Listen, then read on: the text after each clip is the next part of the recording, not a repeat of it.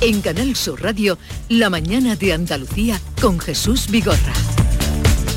Y con Javier Moreno vamos al día por delante que tiene mm, como un objetivo, o tenemos como objetivo saber qué va a pasar con los transportistas que comunicarán hoy lunes si retoman los paros ante la desorbitada subida de los carburantes, Javier. ¿Qué tal Jesús Tertulia? Muy buenos días, ya lo sabemos, en abril avisaron de que era una suspensión temporal, ha habido asambleas en todas las provincias de Andalucía y hay división entre quienes apoyan parar y quienes prefieren esperar. Hoy van a comunicar cuál es la, la decisión.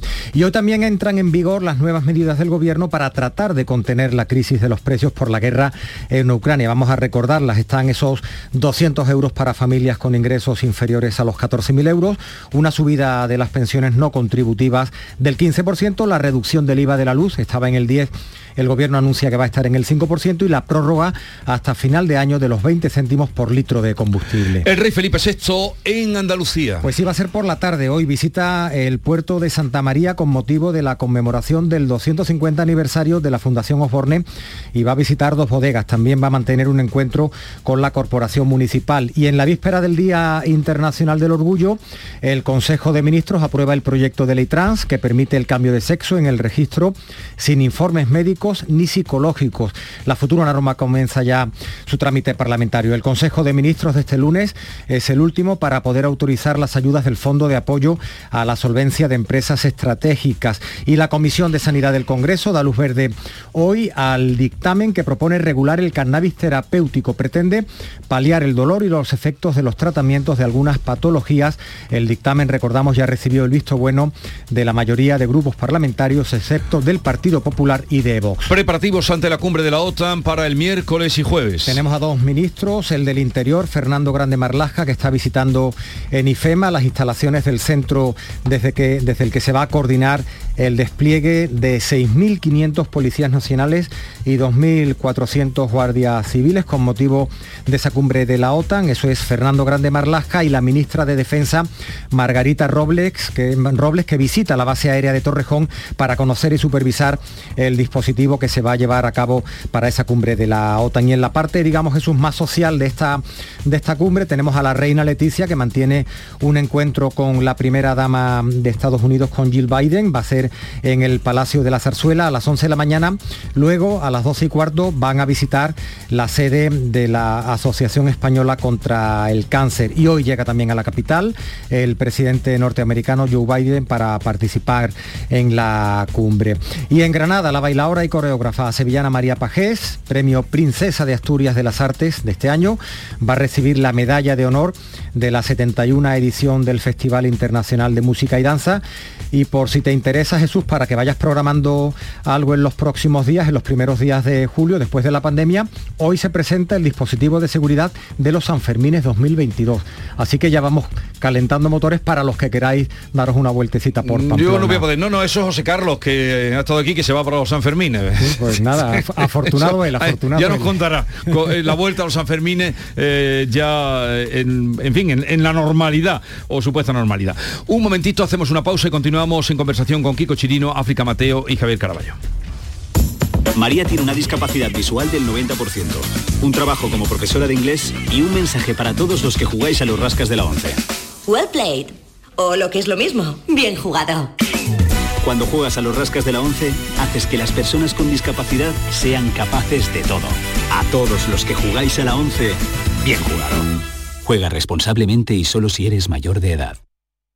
Nadie conoce mejor las necesidades de un territorio que las personas que viven en él. El enfoque líder interviene en el origen para que cada comunidad planifique y aproveche todo su potencial. En la Red Rural Nacional apoyamos a los grupos de acción local para poner en valor la fuerza de cada territorio rural. Actúa en origen, conecta con el desarrollo rural. Red Rural Nacional, Ministerio de Agricultura, Pesca y Alimentación, Gobierno de España. Celebra el Día Mundial del Medio Ambiente con Social Energy. Únete a más de 3.000 clientes satisfechos con nuestras soluciones fotovoltaicas. Realizamos un estudio gratuito para ahorrar hasta un 70% de tu factura eléctrica y te regalamos un cheque de 200 euros en Amazon. Pide tu cita en el 955 44 11 11 o socialenergy.es y aprovecha las subvenciones disponibles. La revolución solar es Social Energy. Hola, ni ahora ni luego va a haber nadie en casa. Deja tu mensaje tras oír la señal si quieres, pero no lo va a escuchar ni el gato. Nos vamos a Agua Mágica, a desconectar en Playa Quetzal, empaparnos de agua cristalina, sucumbir en una isla de toboganes y soltar adrenalina. Reconquista tu ilusión. Siente la llamada. Isla Mágica. La mañana de Andalucía con Jesús Vigorra. Vamos a abundar en otros asuntos. No sé si queríais decir algo sobre el que ha ocupado nuestra primera parte de la tertulia, Javier. Eh, me daba la impresión que querías apuntar algo más.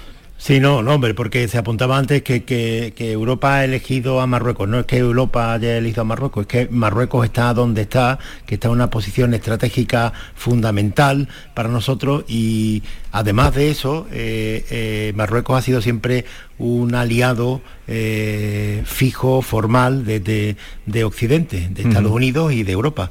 Al contrario que Argelia, que, no es que eh, pero, o sea, no, no, es que esté en la misma posición con respecto a Rusia, pero sí es aliado de Rusia y tiene bastantes intereses comerciales y armamentísticos con Rusia. Con, eh, de los dos, el más fiable para nosotros es sin duda alguna Marruecos. Sí, me refería a eso, a que lo ven el menos malo, pero aún así, y a nadie se le escapa el que hayamos recompuesto las relaciones con Marruecos desde España, no, no solo eh, se puede achacar una decisión como se intentó ver de Pedro Sánchez unilateral, porque eso ha sido, eh, ha sido lanzado desde Europa, lógicamente, porque además semanas antes Europa estuvo calentando el tema para que se normalizara la situación, porque es un interés que viene de, lejos. Vamos a otro asunto, medidas eh, que presentaba el viernes eh, después de un Consejo de Ministros extraordinario, medidas eh, contra la crisis o medidas anticrisis. Figuran entre esas medidas 200 euros para familias con ingresos inferiores a 14.000 euros, la subida de las pensiones no contributivas del 15%, la reducción del IVA en la luz y la prórroga hasta final de año de los 20 céntimos por litro de combustible. ¿Cómo las veis? Parece que habrá más en, próximos días o próximos consejos de ministros, pero estas son de momento las concretas que tenemos. Bueno, mm, las medidas, yo creo que las medidas eh, eh, de origen y en una exposición no son ni buenas ni malas. Son unas medidas que lo que tienen es que servir, porque lo que hemos visto hasta ahora de lo que llevamos de crisis y en lo que llevamos de pandemia es que mm, poco o nada de lo que se nos ha ofrecido y planteado como la solución a nuestros problemas, todavía la ciudadanía lo ha percibido como que le esté resolviendo o ayudando. a mí en la comparecencia de Pedro, de Pedro Sánchez, del presidente, hizo bueno, pues, uno de los contorsionismos, los que nos tiene acostumbrados, pues, que al mismo tiempo defendió que eran medidas para las clases más humildes, también para las clases medias. Yo no, no, no lo veo mal de entrada. De hecho, no, ni siquiera estoy convencido de que sean al 100% sus medidas, porque después ves que la del IVA era una medida que el mismo, la, del IVA de la luz, que la misma vicepresidenta responsable del tema la había rechazado hace unas semanas. La del cheque la está patrimonializando o al menos reivindicando Unidas Podemos. Eh, la del IVA incluso el PP dijo que era suya y el impuesto de las eléctricas todavía sin definir. Por eso las medidas, yo digo, no son ni buenas ni malas de origen, lo que tienen es que servir, tener ahora el apoyo, aunque de la manera en la que se han planteado no ha buscado mucho el apoyo porque negociadas no están, tienen que tener el apoyo, aplicarse y, rebajar la inflación porque sí me llamó mucho y me asustó cuando dijo que asumían una inflación del 14%. Bueno, bueno al ritmo que al ritmo que crece la inflación en todos sitios no es descabellado, es que a, veces pecamos de mirarnos solo a nosotros mismos y el mundo es muy global. Si miramos en el mes de mayo, que nuestra inflación ha subido al 8,7%, eh, y miramos otros países, Estados Unidos, que siempre es un espejo donde hay que mirar, está al 8,6, en Alemania está al 7,9 sin todavía la ruptura total con Gazprom, y bueno, en Inglaterra al 9,1, o sea, eh, eh, es una realidad que está ahí y no podemos cerrar los ojos y, dejarla pasar, o sea, y va subiendo y subiendo a más de un dígito al mes. Sí, mirar, mirar, pero habrá que mirarse el bolsillo, porque con una inflación del 14%, a ver quién hace frente a esa situación. casi duplicar. El problema del gobierno de Pedro Sánchez es la desorientación absoluta que eh, tiene en estos momentos. Y uno lo mira y le, da le puede dar la sensación de, que está actuando como un, un boceador sonado, sin saber muy bien por, por dónde acertar. Eh, es evidente que, los problemas fundamentales que está padeciendo España no son consecuencia de la acción de este gobierno, ni la pandemia que, asoló a todo el mundo y las consecuencias posteriores, ni la guerra de Ucrania, ni esta inflación, que es una inflación mundial y es la más severa que ha padecido el mundo en lo que llevamos de siglo. En estos 22 años del año 2000 es la inflación más importante. Y lo decía África hace un momento, en Estados Unidos la inflación también es muy, importante. ¿Cuál es el problema del gobierno de Pedro Sánchez? Que evidentemente nada de esto lo ha provocado el gobierno de socialista y de Podemos, pero eh, la acción nunca ha estado acompasada a la gravedad de los problemas. Más bien al contrario, lo, en lo que se ha empeñado el gobierno es en negar, por ejemplo, la inflación. Hace tan solo unos días, la vicepresidenta económica, Nadia Calviño, que es una de las cabezas más serias y mejor amuebladas del gobierno, pues reconocía que se habían equivocado y todas las previsiones y todas las políticas que ha realizado el gobierno de Pedro Sánchez hasta ahora es pensando que todo esto iba a ser pasajero. Y hace tan solo unos días Nadia Calviño aseguró que la inflación era muy alta y que iba a seguir así de alta durante un tiempo. Eh, ¿Qué ocurre? Pues que en todo este tiempo hay otros países de la Unión Europea que sí han estado adoptando medidas como la bajada del IVA eh, y, otro tipo de, paquetes de ayudas sociales que el gobierno de Pedro Sánchez pues, no ha puesto en práctica, las ha hecho ahora, después del varapalo de las elecciones andaluzas y cuando está viendo que efectivamente la inflación va a durar muchísimo tiempo y no se va a bajar. Eh, la consecuencia inmediata es que él adopta medidas que ya se le venían reclamando, que ya la han adoptado otros países europeos y cuando las adopta no tienen el efecto electoral benéfico que tendrían si la hubiera adoptado a tiempo. No, y sobre todo no tienen el efecto porque al final no dejan de ser medidas paliativas. Lo que hay que atajar es el problema.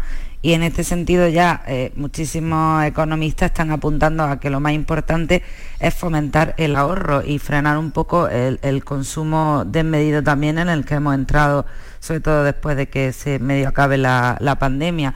Al final ahí van, en esa línea van las medidas que ha adoptado la Unión Europea, aunque nos fastidie muchísimo que suba el Euribor y que, y que estén y que esté subiendo el precio del dinero, pero al final de alguna manera hay que frenarlo porque yo no dejo de ver, por muy caro que se está poniendo todo, no deja de ver a la gente en la calle como no se veía hacía muchísimo tiempo y muchas cosas más. O sea, al final cómo se para esto. Bueno, pero llegará, ya llegará el otoño. Sí, claro, ya llegará el otoño, pero mientras esta mañana, estamos felices. Esta mañana hablaba con, el eh, presidente, representante de los transportistas, bueno, de la eh, asociación más importante, eh, la federación, que dice que no va a haber, que no cree que haya huelga ni que sea el momento, y ha terminado diciendo en la charla que hay más demanda, que hay más trabajo ahora mismo que camiones en las carreteras. Sí, de hecho por eso van a parar el tema del paro, no porque el gobierno haya hecho nada, porque realmente las medidas que ha sacado no ha atendido para nada al problema de los transportistas, es simplemente mantenerlo de los 20 céntimos que no aporta nada nuevo y que no le haría pensarse si van al paro o no. Pero claro, ¿qué pasa? Que le está yendo muy bien, que hay muchísimo trabajo, hay mucho movimiento. pero entonces eso, hay trabajo y movimiento. que las ganas de, vacaciones del personal, de estas primeras vacaciones, digamos, de plena normalidad, es algo desbordante. Esto es, una ola que desde luego sobrepasa la tiesura económica, la, inflación, lo, desborda todo. Si es que yo, vamos, eh, a ver, yo, yo eh, como bien sabes, no cojo vacaciones, no soy de los que se va un mes a la playa ni de esto, no las cojo vacaciones. Yo las, vacaciones las voy repartiendo durante todo el año, pero por lo que estoy viendo, los, eh, el alquiler de un piso en cualquier playa de la costa andaluza ha subido con respecto al pasado y ha sido casi imposible. Los hoteles han subido los precios un 25, un 30, un 40%.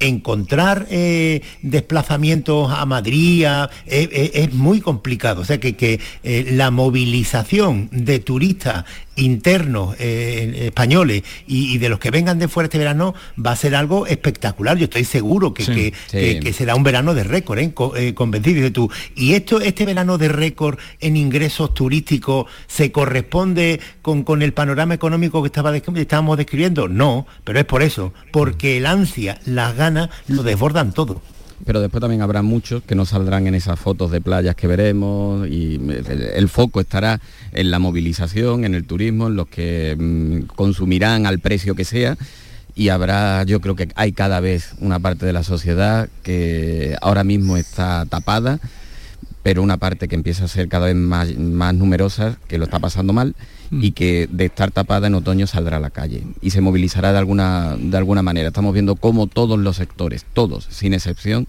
en el momento en el que toca renovación de convenio, actualización, se, convierten en un conflicto. Y esos conflictos los vamos a tener y los vamos a tener a la vuelta del verano, seguro, seguro. Eh, el otoño puede esperar, como decía aquella película, el cielo puede esperar, pero no en la gana de, vacaciones.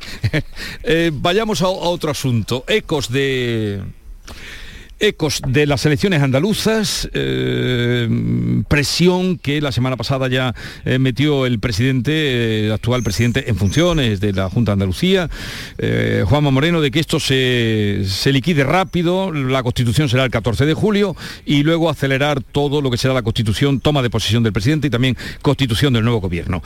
Mm, sobre el nuevo gobierno, algún nombre, Chirino, tú que estás siempre mm, con la alerta.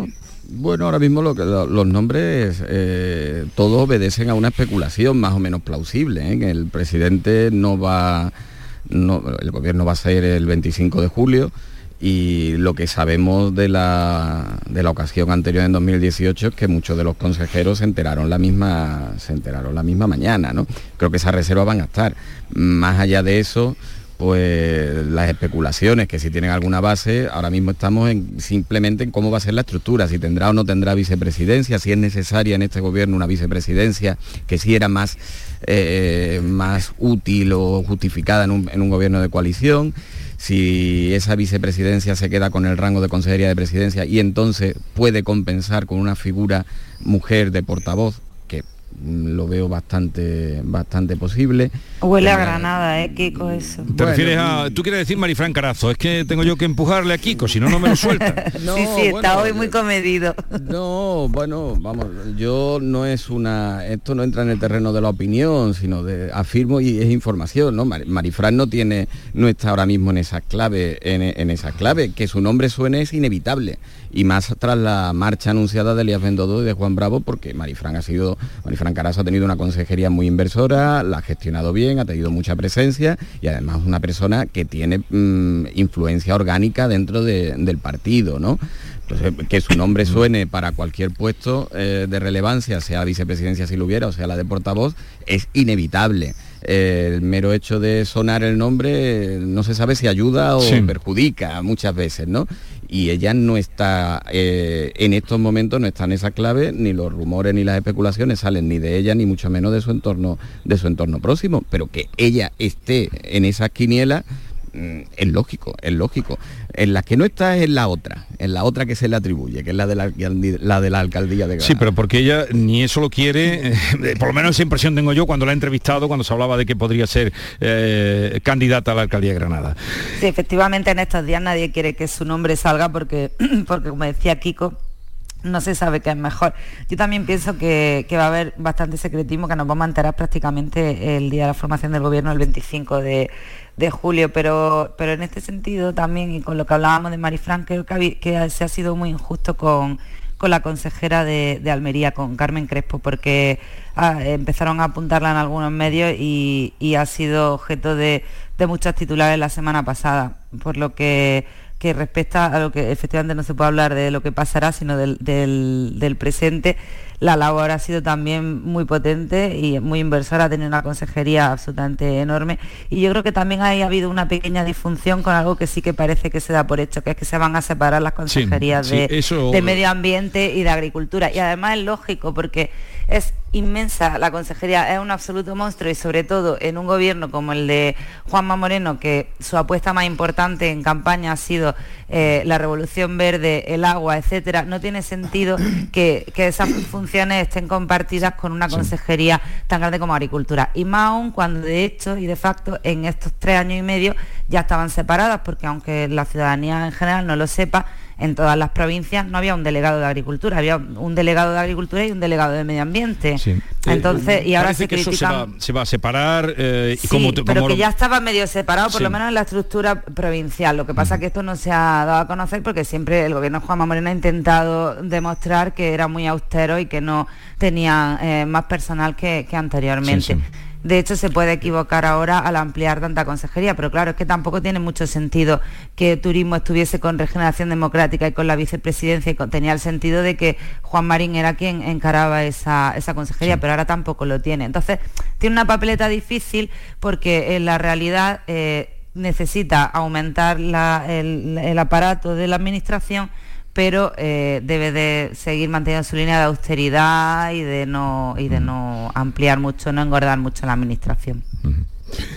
Bueno, eh, pasamos a otro asunto. Dime, ¿querías tú decir algo sobre esto, ah, bueno, no, no, pero un apunte muy rápido, porque es que a mí eh, este tema de, la consejería, de los nombres y de las quinielas, eh, lo, incluyo en la micropolítica, por tanto algo que no me interesa en el 80% de los casos. Pero hay dos asuntos sobre la composición del gobierno que sí me interesan.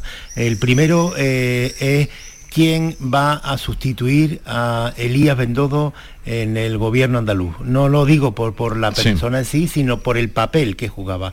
Eh, lo que ha conseguido Juanma Moreno en esta legislatura eh, se debe fundamentalmente a que el gobierno andaluz, el Partido Popular, ha replicado ese esquema de poder tan clásico de poli bueno, poli malo. Eh, Juanma Moreno ha podido ofrecer esa imagen de un presidente eh, moderado que no entraba en la confrontación gracias a que tenía a su lado a Elías Bendodo que sí se fajaba en esa confrontación es fundamental que eh, para la imagen que tiene el presidente del PP andaluz y de la Junta de Andalucía, no romper ese papel. Eso, por ejemplo, Chávez también lo, lo mm. mantuvo durante su larga etapa de gestión, que fueron 19 años, con Gaspar Zarría y con, con otros portavoces eh, parlamentarios. No sé cómo va a hacerlo el PP porque yo no veo ahora en el PP a la persona del PP andaluz, a la persona que pueda sustituir a Bendodo. Y lo segundo que me interesa, esto no es por, por orden, sino, o sea, que no es por orden de importancia, lo segundo que me interesa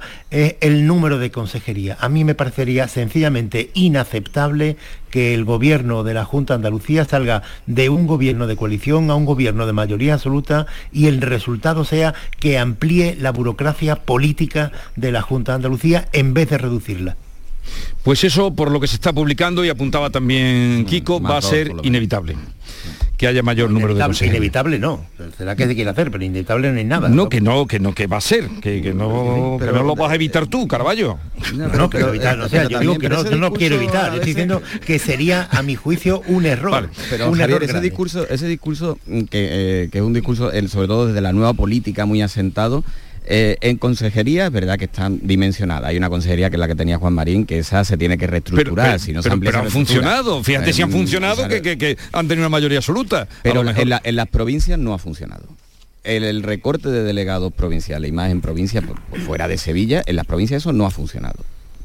eso hay que reestructurarlo. Y es verdad que se recortó muchísimo, pero se quedó una estructura muy reducida, donde tenía el consejero de fomento que era también, el delegado de fomento que también, también lo era de cultura. También eso, no ha funcionado. Que, la promesa de reducir altos cargos y de reducir consejería y de simplificar todo eso es del Partido Popular desde hace muchísimo tiempo. ¿eh? O sea que no es algo nuevo.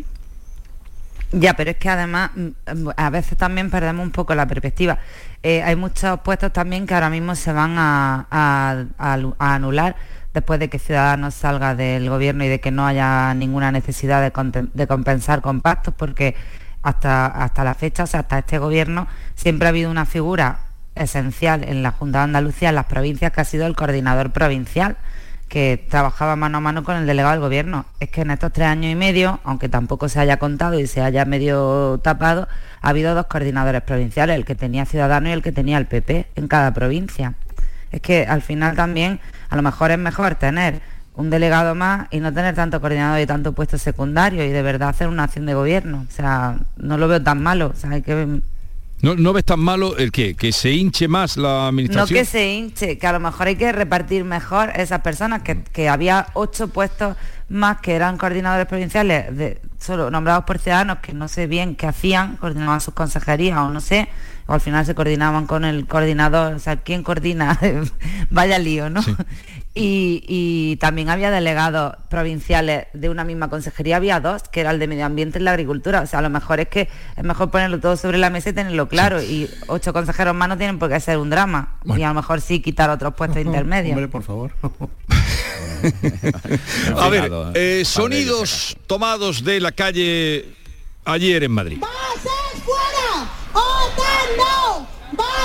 fuera! ¡OTAN no!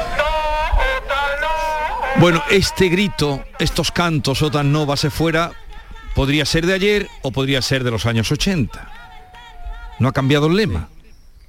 Es que es muy curioso. tenía que no tenía que haberme declarado y haber dicho esto de cuándo es. Del año 80, cuando Felipe González concentró aquel millón de personas, OTAN no, allí en, Moncloa, en, la zona del campus universitario, o de ayer.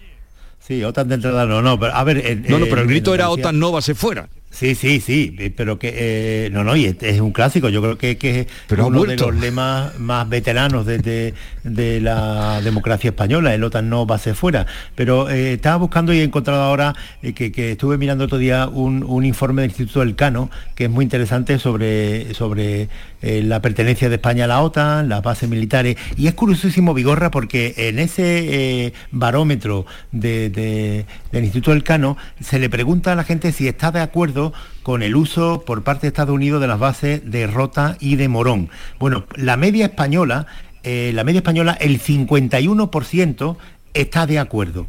Esto se matiza en, otras comunidades, eh, en Madrid, por ejemplo, es un poco mayor, es el 56% de las personas que están a favor de que Estados Unidos tenga esas dos fases, baja bastante en Cataluña, pero baja al 41%, y donde más baja es en el País Vasco, eh, que es del 30% solamente de apoyo a las bases de Rota y Morón. ¿Sabes cuál es la comunidad autónoma donde hay más apoyo a que las bases de Rota y de Morón estén eh, eh, en manos de Estados Unidos en Andalucía. El 58% de los andaluces está de acuerdo con el uso por parte de Estados Unidos de las bases de, de Rotimorón, con lo cual la comunidad en la que están las bases es la que apoya por encima de la media nacional que las bases estén aquí. Y es la comunidad además que durante todos estos años ha estado celebrando, yo creo que la última fue eh, en mayo pasado, una, marcha, sí, la, marcha, la marcha, sí, sí, eso se sigue haciendo todos los años. ¿Y con qué respaldo de la población? Pues ya ve, la comunidad donde tiene más, más base es aquí, en Andalucía. un momentito que tengo que mm, dar eh, paso a la publicidad y ahora os despido. Nadie conoce mejor las necesidades de un territorio que las personas que viven en él. En la Red Rural Nacional apoyamos a los grupos de acción local para que planifiquen y aprovechen todo su potencial. Actúa en origen, conecta con el desarrollo rural. Red Rural Nacional, Ministerio de Agricultura, Pesca y Alimentación, Gobierno de España. Conoce en detalle a las personalidades que destacan en Andalucía. Por su trabajo, sus aportaciones, su ingenio, su trayectoria, su capacidad de ayuda, su influencia, su simbolismo. La sal de la tierra. Conversaciones desde Andalucía. Con Pedro Luis Gómez. De lunes a viernes a las 9 de la noche. Quédate en Canal Sur Radio, la radio de Andalucía. Canal Sur la radio de Andalucía desde Sevilla.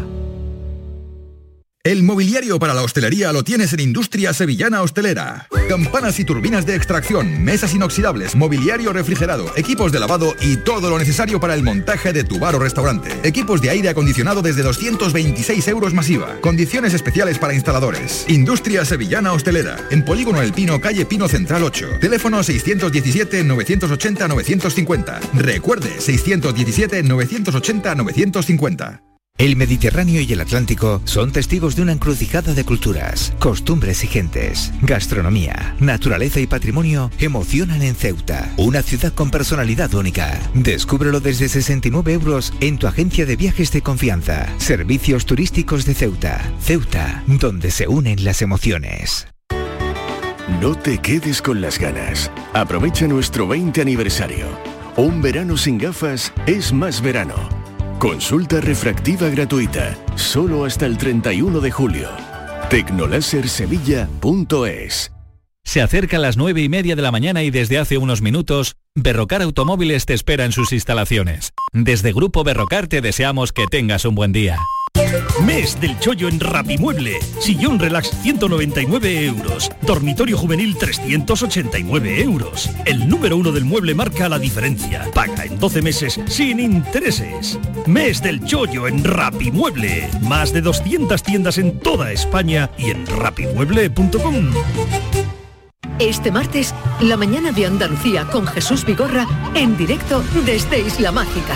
Celebramos los 25 años del parque temático referente del sur de la península ibérica, Isla Mágica. Hablaremos de los espectáculos más emblemáticos de estos años. Contaremos con los protagonistas que nos han hecho disfrutar en familia y amigos durante estos años. Y te descubriremos las nuevas atracciones, con música en directo y nuestra tertulia de guiris. La mañana de Andalucía con Jesús Vigorra. Este martes 28 de junio desde Isla Mágica. Bien, eh, parece por lo que comentaba Javier que este grito de OTAN no va se fuera se queda ya como, mm, en fin, memoria o recuerdo sentimental eh, o mm, pues eh, romántico para quienes llevan tantos años a tenor del estudio que, no, que nos traía Javier. Pero otra protesta, no sé si queréis decir algo sobre ese tema, Kiko o África. sí, ahí la, como queda como algo romántico y se lo pueden lo pueden poner en camisetas y yo no, lo que no le lo que no le critico es la coherencia de quien eh, años después siga con ese mensaje en la calle. Eso, esa- eso no, lo, no, lo, no lo discuto. Lo que le discuto es la incoherencia de estar dentro de un gobierno que ha abrazado una cumbre como salvación para su prestigio internacional. Eh, eh, las dos cosas al mismo tiempo, sentado y de pie, es difícil estar. Yo de lo, que estoy seguro es que si este mismo sondeo se, eh, se limitara a lo que piensa la población en Rota y en Morón, todavía sería más elevado. A mí lo- lo de la coherencia vale, pues tú mantienes esto, pero oiga, es que un partido político está para ponerle ojo y oído a lo que quiere y lo que pide la sociedad.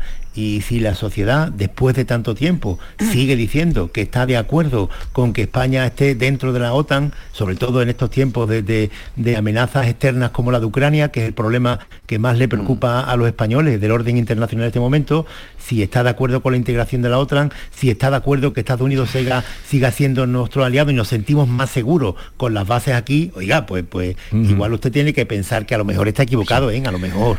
Y, y otra manifestación de ayer, que también esto es un poco como volver atrás eh, o a rectificar lo que algunos creen que no, em, eh, no es una conquista. Hablo de eh, las personas que se manifestaron ayer, diferencia tremenda de 20.000, decía la delegación del gobierno, 100.000 los organizadores, que protestaron este domingo contra la reforma de la ley del aborto y la eutanasia, mientras que, por otra parte, ha llegado ese anuncio que ya venía apuntando del fallo histórico de la Corte Suprema de Estados Unidos, que anuló el derecho constitucional al aborto. La sentencia allana el camino para que cada Estado pueda de manera individual prohibir el aborto en su jurisdicción. ¿No tiene que ver lo de Madrid con lo que está pasando en la Corte Suprema o sí? Eh, no lo sé. ¿Cómo veis? Por supuesto, es aprovechar un poco, un poco la oportunidad de- del foco mediático. Lo de Estados Unidos me parece pues un retroceso brutal y, bueno, tampoco me sorprende porque todos admiramos mucho a la sociedad americana porque las películas de Hollywood son muy buenas y han invertido mucho en ellas, pero tienen esta incoherencia. Y lo de España me parece más incoherente todavía, porque sobre todo centraron la protesta en que cómo se le dejaba decidir a una niña de 16 años, pero es que eh, tenemos que pensar que en España con 16 años te puedes casar si te emancipas, puedes trabajar, puedes dar tu consentimiento médico, lo que se le llama la mayoría de edad sanitaria, puedes tener un arma y licencia para los usos que están permitidos, puedes eh, hacer testamento y tienes responsabilidad penal. Entonces, ¿de qué nos asustamos? Pues también tienes que tener libertad para decidir en esto. Vamos, me parece una barbaridad. Pero bueno. Que hubiera, que hubiera, aunque sea algún alegato a celebrar la decisión de Estados Unidos, un poquito eh, paradójico es. hemos visto hasta qué punto, tanto que hablamos aquí de la politización de la justicia, en Estados Unidos ya ni te cuento. las decisiones y lo que puede intervenir sobre la, sobre la vida. A mí me, resultaba llamativo porque el presidente de Estados Unidos, Biden, pues dijo que la salud y la vida de las mujeres están en riesgo. Días hmm. atrás le pidió a las petroleras que bajen eh, los precios es que eh, nos vamos a encontrar el presidente de Estados Unidos que cualquier día va a salir pidiéndole al presidente de Estados Unidos que haga algo. Usted, es el presidente de Estados Unidos. resuelva esto, ¿no? Resuelva, resuelva esto, ¿no? Y ya, hombre, esto tiene una triple dimensión religiosa, racional y jurídica. La jurídica tiene las contradicciones propias que entrañan las leyes, ¿no? La razón cada uno la suya y desde el punto de vista religioso yo comprendo que alguien, sean 20.000 o 100.000, salieran ayer a, manifestarse. Eh, si consiguen el respaldo y el apoyo suficiente con sus planteamientos para llegar al Congreso y hacer un cambio legislativo que, les asista, pues estarán en todo su derecho, pero ahora mismo son 20.000 o 100.000. Pero fíjate en esto que decías, Kiko, del tema religioso. ¿eh? el chef José Andrés, que, es, muy católico y que además él se declara y su mujer más todavía, precisamente ha salido en sus redes sociales diciendo que al margen de sus convicciones que, él, cree en la libertad ante todo y es que esto es la, realidad de lo que se plantea aquí, que sí que se pueden respetar y de hecho quien sea católico y no quiera eh, practicar un aborto lo tiene en la mano, o sea, ahí está lo bonito de, la libertad de decidir. Hay eh, la sociedad española y la de Estados Unidos pues no tienen eh, nada que ver en muchas cosas, el sentido y la forma de entender la religión, por ejemplo, pues, eh, hace que, sean eh, sociedades y mentalidades muy distintas, al margen de otros muchísimos factores. Y la propia democracia americana tiene cosas que son admirables y la, prensa en Estados Unidos tiene muchísimas cosas admirables y hay otras que, no tanto, que son reprobables perfectamente. En cuanto a todo esto, yo recordaba estos días que se ha cumplido se acaba de cumplir el primer aniversario de la entrada en vigor de la ley de eutanasia.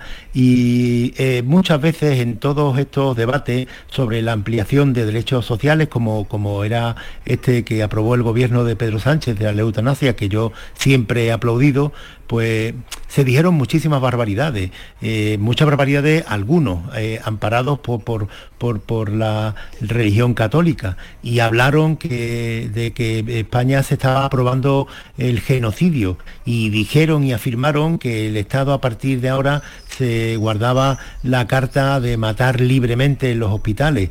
Eh, dijeron incluso que en los países en los que ya se aplicaba la eutanasia, como en Holanda, a la gente le daba miedo entrar a los hospitales porque no sabía si lo iban a matar al entrar a los hospitales. Mm. Todas estas barbaridades se dijeron en España hace poco más de un año cuando se iba a aprobar la ley de eutanasia.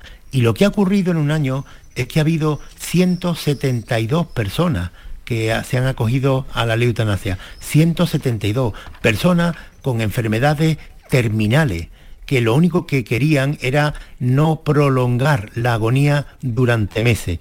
Eh, y esto es lo que ha ocurrido. Eh, en España se suicida una persona cada dos horas y media. Los mismos, los mismos que se oponen a una ley tan humana como es la de la eutanasia, son los que después miran para otra parte ante ese problema terrible que mm. tenemos en España de los suicidios.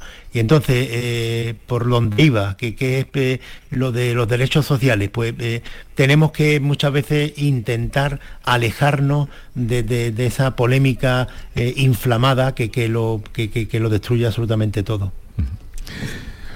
Pues vamos a dejarlo aquí. Eh, hasta el próximo día. Eh, Javier Caraballo, que tengas un bonito lunes. Los lunes es el mejor día de la semana. ¿no? Desde luego. ¿Lo tienes así? luego. No lo tomas no, así. no se va de vacaciones, le gustan los lunes. Sí, no, no, pero, pero no te parece normal ¿eh? eso. Es normal, normal, lo normal, lo normal, lo normal. Kiko Chirino, que tengas ta- también un bonito día. Muy buenos días. Y, y África, a pasarlo bien, Igualmente. lo que se pueda. Adiós a todos, adiós. Adiós.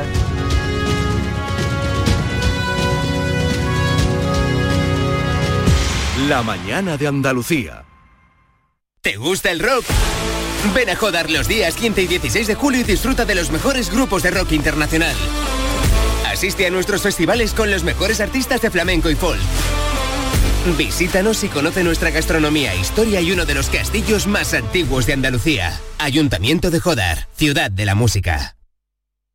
El mobiliario para la hostelería lo tienes en Industria Sevillana Hostelera. Campanas y turbinas de extracción, mesas inoxidables, mobiliario refrigerado, equipos de lavado y todo lo necesario para el montaje de tu bar o restaurante. Equipos de aire acondicionado desde 226 euros masiva. Condiciones especiales para instaladores. Industria Sevillana Hostelera. En Polígono El Pino, calle Pino Central 8. Teléfono 617-980-950. Recuerde, 617-980-950. El Mediterráneo y el Atlántico son testigos de una encrucijada de culturas, costumbres y gentes. Gastronomía, naturaleza y patrimonio emocionan en Ceuta, una ciudad con personalidad única. Descúbrelo desde 69 euros en tu agencia de viajes de confianza. Servicios turísticos de Ceuta. Ceuta, donde se unen las emociones. Escuela Universitaria de Osuna, centro adscrito a la Universidad de Sevilla. Tres décadas formando los profesionales esenciales de la sociedad, empresarios, maestros, profesores, gestores y sanitarios. Grupos reducidos, prácticas en empresa, programa Erasmus y alta inserción laboral. Consulta toda nuestra oferta académica en euosuna.org.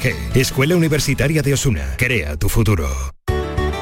No te quedes con las ganas. Aprovecha nuestro 20 aniversario. Un verano sin gafas es más verano. Consulta refractiva gratuita, solo hasta el 31 de julio. Tecnolasersevilla.es La radio de Andalucía es Canal Sur y estará siempre donde estés tú. Canal Sur Radio Sevilla.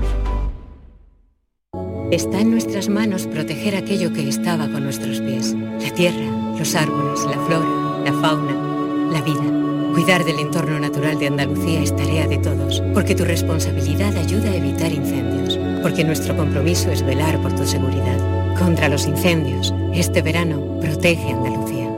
Junta de Andalucía.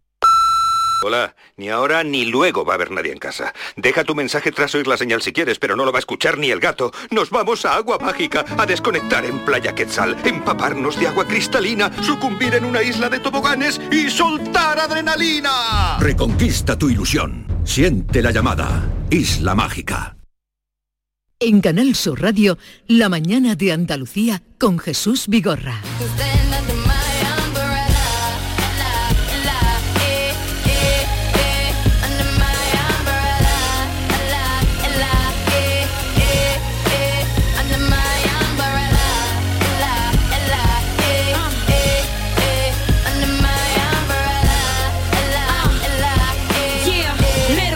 Coincidiendo con la llegada del verano, eh, la pasada semana, Luis Fernando López Cotín, que mucha gente le sonará este nombre, este apellido, delegado de la Agencia Estatal de Meteorología en Andalucía, meteorólogo del Estado, que eh, ha estado pues mm, desde 2003 eh, como meteorólogo del Instituto Nacional de Meteorología y delegado para Andalucía, dando cuenta a veces a los pesados de los periodistas que le preguntan una y otra vez y otra y otra y sobre todo cuando se acercan fiestas señaladas, digamos como la Semana Santa, que eso es la locura, eh, lo vuelven loco. Maite Chacón, buenos días. Hola Jesús, buenos días.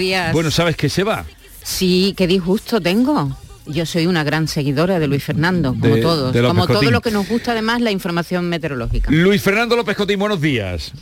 Hola, muy buenos días. Bueno. ¿Y, y por qué se va? Eh, bueno, porque algo que llaman jubilación forzosa, ya te- tengo ya mis años y bueno, ya me corresponde dejar el paso a, a otras personas y bueno, ya buscar otra vida, ¿no? Pero dice usted jubilación forzosa, que por usted hubiera continuado.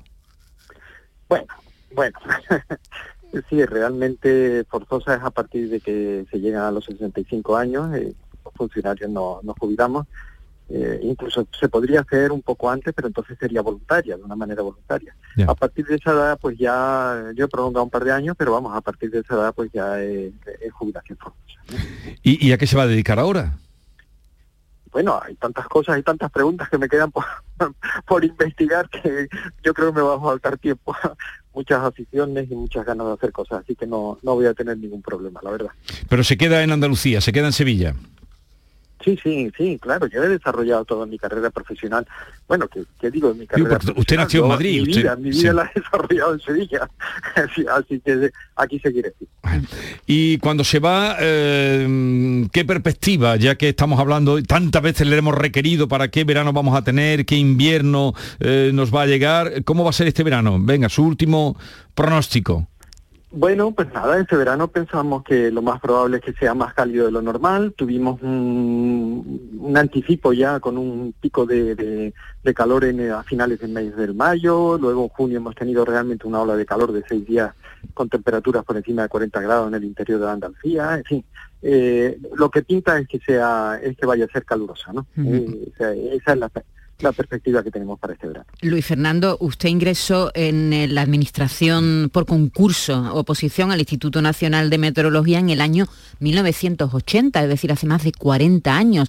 ¿Cómo era la información meteorológica en esos años y cómo ha ido cambiando con el paso del tiempo? Pues sí, realmente esto es curioso. Bueno, ha pasado en toda la sociedad, ¿no? Todas las profesiones han modificado mucho. En meteorología se ha notado especialmente, ¿no? Eh, una de las dificultades que teníamos en, en, los años 80 en meteorología era, bueno, pues tener información sobre el estado del tiempo. Realmente solamente teníamos pues, los observatorios que nos facilitaban información meteorológica puntuada porque llegaban los partes y después eh, había bueno, extensísimas zonas del globo terráqueo que no teníamos información. De hecho, sobre los océanos prácticamente eh, pues era, eran desiertos informativos, ¿no? Y, no sé si recuerdan, alguien recordará que existían unos barcos que se llamaban con una letra, el barco K, el barco R, eh, y entonces eso de una manera puntual pues nos daban una información en el Atlántico que bueno, nos, nos iban avanzando de cómo se acercaban las borrascas por el Atlántico, pero la escasez de información era, era tremenda. Por otra parte, lo que es, eh, bueno, tener una idea de cómo era la situación, pues se conseguía con esos, con esos pocos datos, eh, éramos capaces de dibujar un, mapa del tiempo de esto de las isobaras, que, bueno, que todos estamos ya muy habituados a ver, ¿no?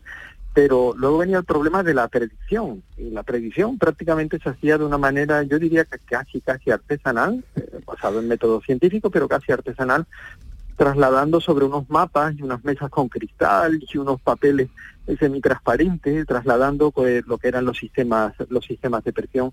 Y realmente, bueno, pues eso requería un, un esfuerzo enorme pues, para conseguir una predicción si acaso, si acaso de 48 horas, como mucho, ¿no? Entonces, claro, de, aquellos tiempos a los actuales en los cuales los satélites meteorológicos nos están dando información de cualquier punto del globo, océano, tierra, eh, África, América, Europa, o sea, de cualquier punto, eh, con una con una densidad inmensa de, pocos kilómetros, nos están dando información sobre eso, sobre lo que está ocurriendo en la atmósfera los modelos numéricos que nos dan un alcance de las predicciones meteorológicas que llegan por lo menos hasta, hasta 14, 15 días, como tendencias tres meses, eh, como modelos climáticos no llegan hasta final de, siglo, etcétera. O sea, es, es, es, un avance inmenso, ¿no? La, la, información. De hecho, prácticamente eh, la profesión ahora eh, evalúa lo que nos dicen los modelos numéricos, pero ya no hay que hacer ninguna tarea eh, personal añadida de, para mm. hacer una predicción del tiempo. Por lo tanto, el, cambio ha sido absolutamente radical. ¿Qué, le parece a usted la información del tiempo que se da en televisión? Que eh, mm, ofrece ya un poco también parte del espectáculo. Bueno, pues yo creo que ha conseguido atraer a, lo que es la ciencia meteorológica, atraer al gran, al gran público. Yo creo que muchas veces es sobreabundante la información, pero yo creo que ha conseguido pues realmente tener una llegar a la gente, eh, además les ha hecho participar con este sistema de, envío de fotografías, etcétera. Yo creo que, ha sido, bueno, un cambio también tremendo, ¿no? El que ha habido en la, en la comunicación de la, de la, de la información meteorológica. Eh, mi estimado y admirado Mariano Medina, eh, que salía con un mapa dibujado en tiza eh, Sí. en, en la televisión, pues eso, en los años 80, a lo que ocurre hoy en día, la información tan, tan variadísima, con tantos modelos, con tantas explicaciones. Yo creo que la gente sabe sabe bastante más de meteorología hoy en día gracias a la, a la difusión de la información. Bueno, y además está la, la web luego, ¿no? Sí. Es decir, que hay un montón de páginas muy consultadas con mucho éxito que dan información meteorológica. Yo he hecho hoy, como vamos a hablar de sexo luego, Sí. ¿Y qué eh, tiene que he hecho dos, espera, he hecho dos búsquedas.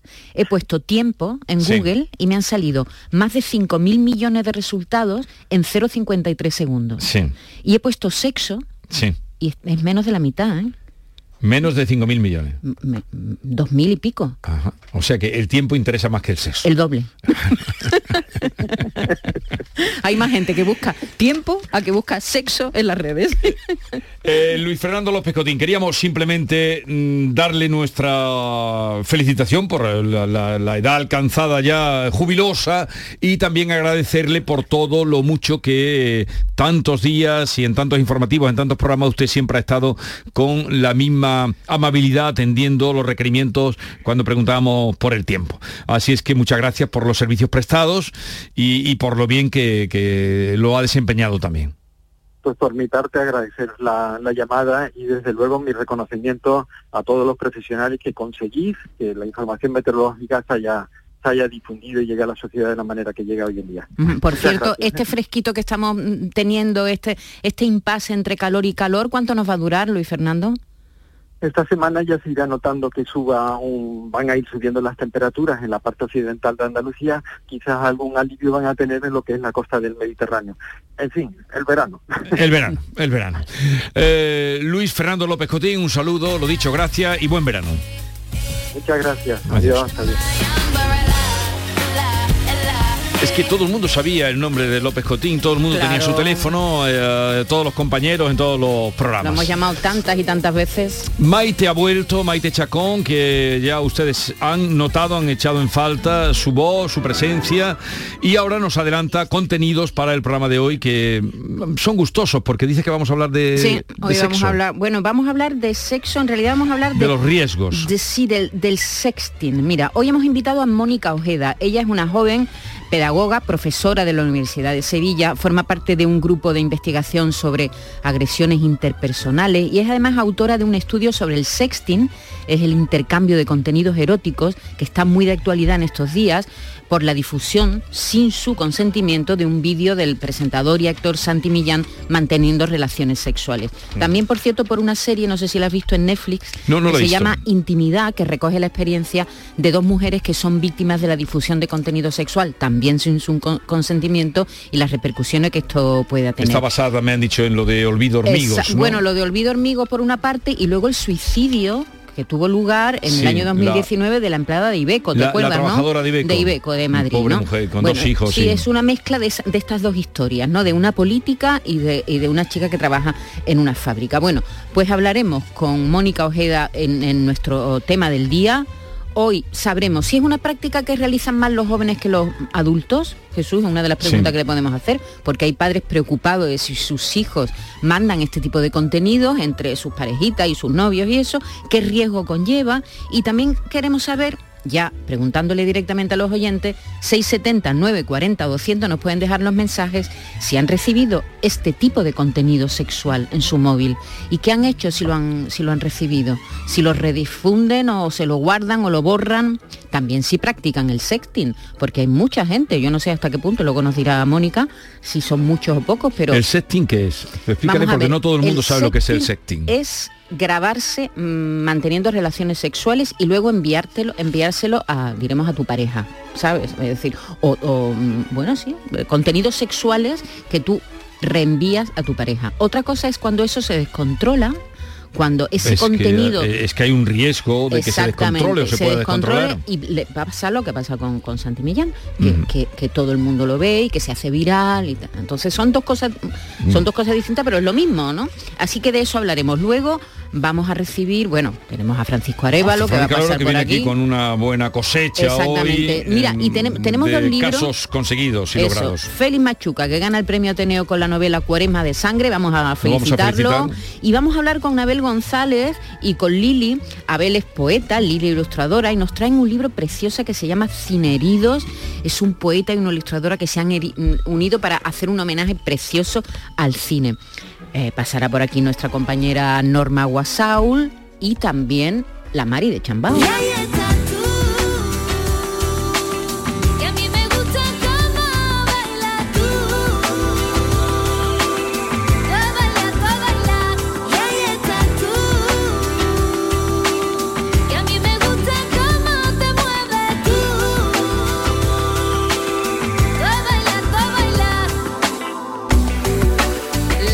Chambao cumple 20 años de carrera, lo va a celebrar con una gira impresionante, una gira que se llama 20 precisamente, con un repertorio, bueno, con todo su repertorio.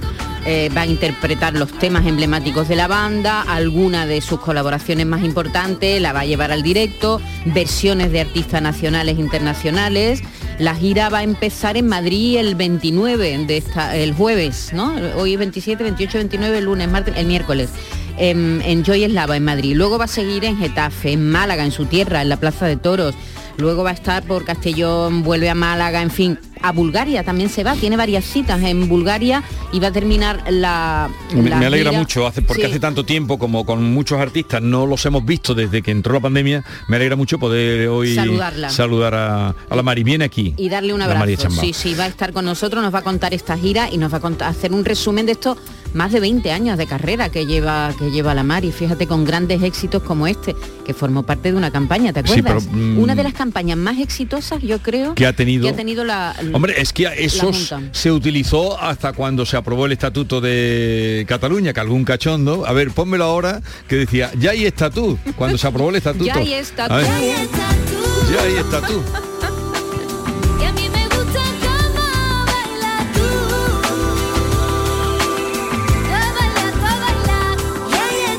Ya hay estatut. Yo me acuerdo el día que aprobaron el estatut de Cataluña pusimos eso por la tarde. Pues cuando recordaremos éramos. algunas de sus canciones de más éxito, pero les recuerdo que ya pueden dejar mensajes en el ¿Pero cuál es la 679 pregunta? 40 200. ¿La has dicho ya la pregunta? El sexting. Sexting. Si lo practican, si se graban Si manteniendo se graban, relaciones sexuales, ustedes tienen eso. a bien eh, Grabarse grabarse y se lo mandan al ¿Y qué- novio, y, tal. y- y qué aporta eso? Si cuando hay como como en el amor, cuando uno está enamorado es mm, amar a manos llenas y no eh, dedicarse a grabar, pues sexo y de A nosotros ya nos coge un poquito mayores, No puede ser.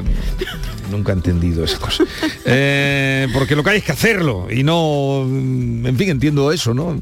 Hacerlo y si es posible uno protagonista, pues eso es lo ideal. Bueno, a ver qué nos dice ver. Mónica Ojeda, que es una Oye. especialista que ha hecho un estudio, además muy premiado, ¿eh? un estudio muy Eh, premiado. a ver, como vamos a hablar de cineridos, que son poemas a través de Del cine. eh, inspirados en películas, a ver de qué película podría ser este. Venga. Mi padre no es un hombre diferente a cualquier otro hombre poderoso, a veces amable y a veces odioso, siembra amor y temor entre la gente. ¿De qué película? No sé, del padrino.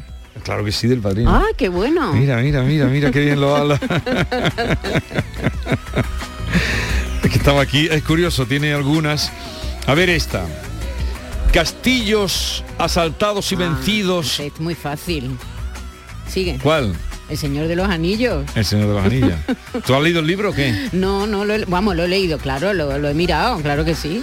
Vas a necesitar un barco más grande, dijo el jefe Brody al capitán. Ah, y al oírlo, Brody, tiburón. ya no sigo porque estoy quedando...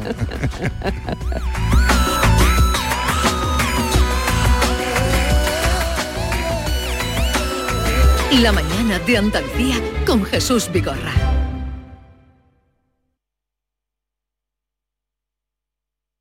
Porque realizar una obra eficaz y eficiente en Sevilla es posible. Revesan. Contamos y trabajamos con arquitectos, administradores de fincas y para particulares, llevando a cabo sus proyectos con la calidad y seriedad que nos caracteriza. Contáctenos en revesan.es. Revesan, transformando Sevilla.